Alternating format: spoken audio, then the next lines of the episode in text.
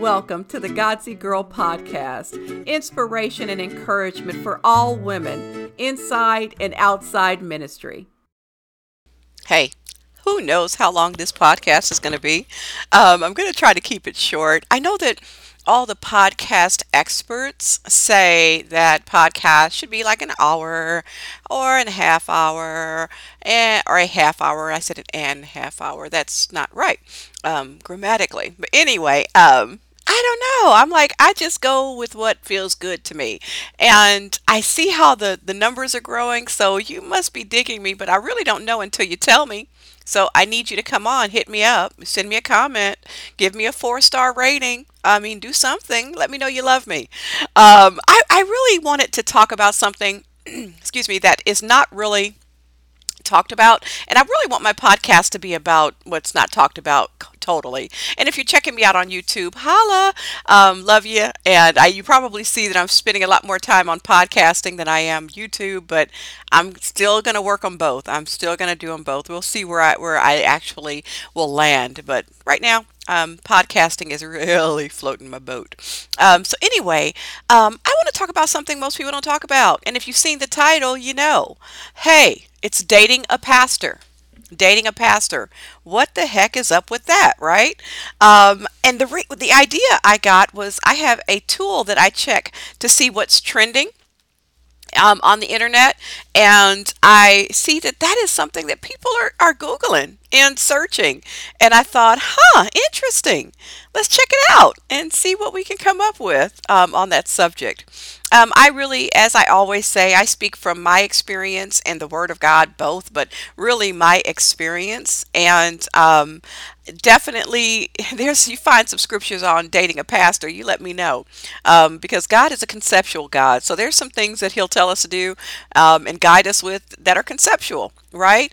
Um, so here, I'm going to get started first if you're dating a pastor um, or thinking about dating a pastor, do know it's going to be a life of sacrifice, honey. Um, and I mean that in every sense of the word. You're going to sacrifice not only with your time with him, because sometimes he's going to um, make plans and have to break them. Um, and that can be troubling, but I'll tell you, it's really also equally as weird as when people are recognizing him out in the community, depending on how how um, prominent his persona is in ministry. Um, that used to freak me out. My husband would I would go two steps with him, and someone would be there. Now, here's what we did at first, and it was my idea we really um, kind of was very careful with how much we were out in public for a while because I didn't want to be some pastor's girlfriend. I just that that just was not my vibe. So I didn't want to be seen with him and associated with him until I knew wh- whether I was cooking with you know cooking what is it frying with frying fish with oil with Crisco or not. In other words, I didn't know where I was going with it. He's so different from me and he was so different from what I was used to and I just wasn't sure and I'm sure he wasn't either. So we actually had our dates um, I think one time we went about an hour away and had a date in another town. Um, we we were really careful. Uh, plus, I lived in an area where a lot of his church members didn't live because he said, you know, he didn't run into people quite as much. But yeah, it was a thing. It was a thing. So it was sacrificing him when people would recognize him. Um, that was a thing for me. Um, but definitely when we'd make plans and we'd have to change them. That was a definite true to form issue for me. It was a thing. And it didn't bother me, but it just let me know what my life would be if I married him, which I did. Um, so it gave me an idea um, of what it would be. But here's another thing when I was dating my husband, he was on a sabbatical. So he was actually taking a little bit of a break. Um, so I really didn't have a true gauge of what his normal life was. So looking back, I would have recommend somebody um, definitely dating somebody in their normal so that you can see how they balance everything, um, how they convey stress to you, all of that. Um, so I didn't have that, and that's the one thing I kind of wish I had have done. Another thing was I didn't go to his church. He actually invited me a couple of times when we got serious, and I was like, no, again, I'm not going to be some pastor's side chick. And um, not side chick because he didn't have a main chick, but you know what I mean. I didn't want to be his girlfriend, and so um, I wanted to. I didn't go to his church actually until I got engaged to him, and I said yes, and then I went to his church. But until then, I was like, nah, I got my church, I'm good, you know. And I kind of wanted to always leave it open for if God revealed to me that he was not it. I didn't want a whole lot of other people involved so I just kind of stayed separate. And um, so those are things that you got to definitely think about. And another thing is how he handles you during the dating period. That's a big deal. I mean, because if he's groping, feeling he can't control himself during the dating period, then um, it, when you get married to him, what gives you confidence that he's going to be able to control himself then? Right? Um, so you want a man who's disciplined and has a lot of self-control. And that might be a indicator that he's able to manage himself. I always say the best way to, to lead something and to be a leader is if you can lead yourself. If you can control yourself you're in good shape. You can be a leader of something else. So i think that's another indicator. You know how is he treating you? And i had a rule personally that um, I was not going to kiss anyone until my wedding day. And that was because I had a life before um, dating. I had a I had another kind of life. And so there were things I didn't want to wake up. I didn't want to arouse. I didn't want to come back on me. Um, and kissing passionately would do that. And so that was a rule that I personally had, and he acquiesced. And he said later, he was like, I didn't believe you. I thought you were just saying that to impress me. And I was like, hey, I got another, I got a full time job. I ain't got to impress you. So I wasn't trying to do that. And, and that was another benefit. I didn't really know much about him. And so um, I didn't know um, how big his ministry was until I married him because I traveled in another sector of Christianity.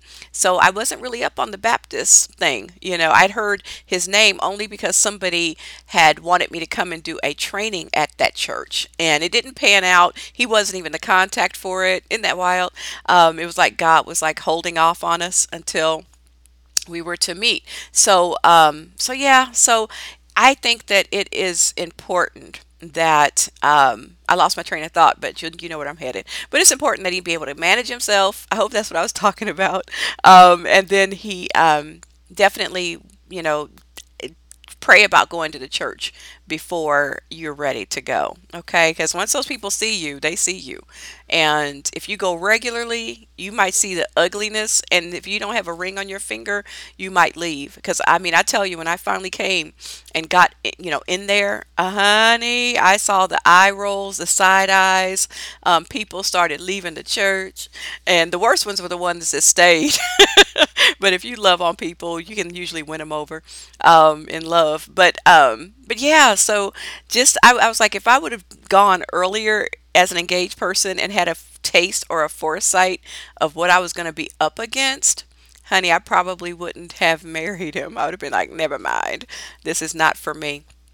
So, if you're dating a pastor, um, I'm already assuming that he is not married. I, I'm sorry that I have to even bring this up, but it's a real thing um, that some pastors are living these double lives. And I, if you're not a believer and you are listening to this, I want you to know there are guys out there with integrity. There are women out there with integrity, with boundaries like I had. There are people that are the real deal, that are trying, they're not perfect nobody is, but they're trying to live this thing out. And um, if you're dating, you know, a scallywag, if he's a scallywag now, he's a scallywag later. So why are you even doing that? You know, why are you allowing that? So I mean, so I'm the assumption is that your dude is single and he's a single pastor and all of that. Now, another thing I recommend is getting references. I asked everybody but the dog on my street that walked up and down and smelled the garbage what my husband was like. If you knew him, if you heard of him, what do you know about him? If you had heard of him, um, that kind of thing. Um, I wanted to know if he had any kind of a reputation. And here's the funny thing that dude had been a pastor maybe 14, 15 years, and I, I couldn't find one bit of dirt. And I had far reaches. I knew a lot of people, I had a big community around me. And I if there was anything to be found, I would have found it. Seriously. I mean, I'd had friends inside the church, outside the church, near the church, around the church, pastors themselves, um, Baptist pastors. I knew all kinds of folks. And so if I if there would have been some dirt, I would have found it. So ask. Ask around about him. Okay. and I mean, keep asking. I mean, I would recommend asking at least 15 people. I asked about 22. I literally counted because I wanted to know.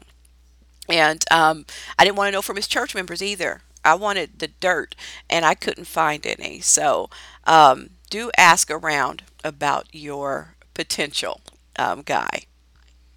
So yeah, I asked around black, white, Latino, Asian, anybody that could possibly know about him. I asked, and um, I really heard all the same things. I did hear he hear he was a bit of a workaholic. I did hear that, but um, so yeah, but that's so ask around. Do not be shy about that. Um, another thing is ask to meet some of his friends. I think that's important too, don't you? I love that he had um, strong relationships um, inside and outside the church. Now, when he- I met with him, um, I met several key people in the ministry who were influential in his life and i that was his idea and i love that he did that because i think he was having them check me out and a couple of times i felt like it. Um, one of our friends that um, is almost like family um, his wife he his wife leah and anthony i met them and people are going to kill me using their names on my podcast but anyway um, i met them and i remember honey leah was sweet silent and kind of a silent assassin. I could tell she was feeling me out. But her husband was like, "Hey, what'd you major in? Where do you live? What are you doing? What do you what size shoe you wear?" And he is like, "Oh my gosh! I mean, one of my brothers now. I literally." Love him and his wife like a brother and a sister now. I can't imagine my life without them in the landscape of it. But um, honey, they were coming at me and I was fine because, you know, I don't know. I guess I met him and I wasn't a groupie when I met him. So I was like, hey, if it didn't work, it didn't work. If they don't like me, they don't like me. But um, it's a good idea though for people to be able to check you out and you to check them out because you know what they say, birds of a feather flock together. Now, if he had been bringing a whole bunch of, you know, termites and chickens around to meet me, um, I would have been like, oh, he must be a termite or a chicken himself. But he brought eagles, man. And um, so, yeah, so that was good for me to see that. Um, I didn't, we didn't spend a lot of time alone together. And so that kind of protected us. Um, I think that's important too. Um, but when I, we did spend time together, it was, you know, either out in public or people he wanted me to meet. And I thought that was great. Um, if he has an assistant, it's not a bad idea to meet his staff and his assistant um, before you commit to getting married. Um, I really don't believe you need to have any kind of a relationship with them. That's me. Um, but I'm different. I feel like they have a business, a company. It works for them. If you know they do their thing, I do my thing. We're fine. Um, and neither the twain need to meet. That's my philosophy on things because I feel like when you're jumping into a moving boat, you know, um, you got to find your your your your place quickly, or you just need to you know find your place separately. And I didn't feel any need for any much of a relationship. You know, um, there's a couple there I'm pretty close with on staff, and you know people I have a connection with otherwise that are just my Christian brothers and sisters, but I, I don't think that there's no any need for his assistant to be worried about you getting into the business and worrying about things. You know, um, her role may change. You know, once you get married, she need not call your house to wake him up and things like that, because um, that's your job now, right? And um, if she cooks for him, she don't need to do that anymore. Thank you keep your food. I got it. But for the most part, I feel like I like boxes. Keep things in boxes. So keep that relationship in a box. So you build your own relationship with his assistants. If you guys have a connection, you know, you build your relationship with them, but don't ever ever discuss your husband with them. Those are two separate things. Don't put them in that position, that awkward position of um, having to deal with that. Um, so yeah, that's my perspective, and I, I'd love to hear your feedback on that too. Um, so if you're dating him, you know, this is your time to feel everything out because once you're in it, baby, you're in it. And I'm gonna tell you, it's deep water. The minute you say I do, it's deep water. And you, you're going to sink or you're going to swim. Um, I also think another thing. There was a another pastor who had actually proposed to me, and we were going through the counseling process before my husband. And he, I asked him, "How do you handle women in your congregation?" And his answer was the nail in the coffin for me. I was I didn't like the way he handled women. I was like, "Oh no." No, no, no. You you ready to you you setting yourself up for a fall, brother. You know, I did not like the way he handled his perspective on handling relationships with women. So I would ask your intended. I would say, hey, dude, what is how do you handle the women in your congregation? What's your philosophy? What's your relationship? Um, that kind of thing. Another thing that i asked my husband is who was his accountability?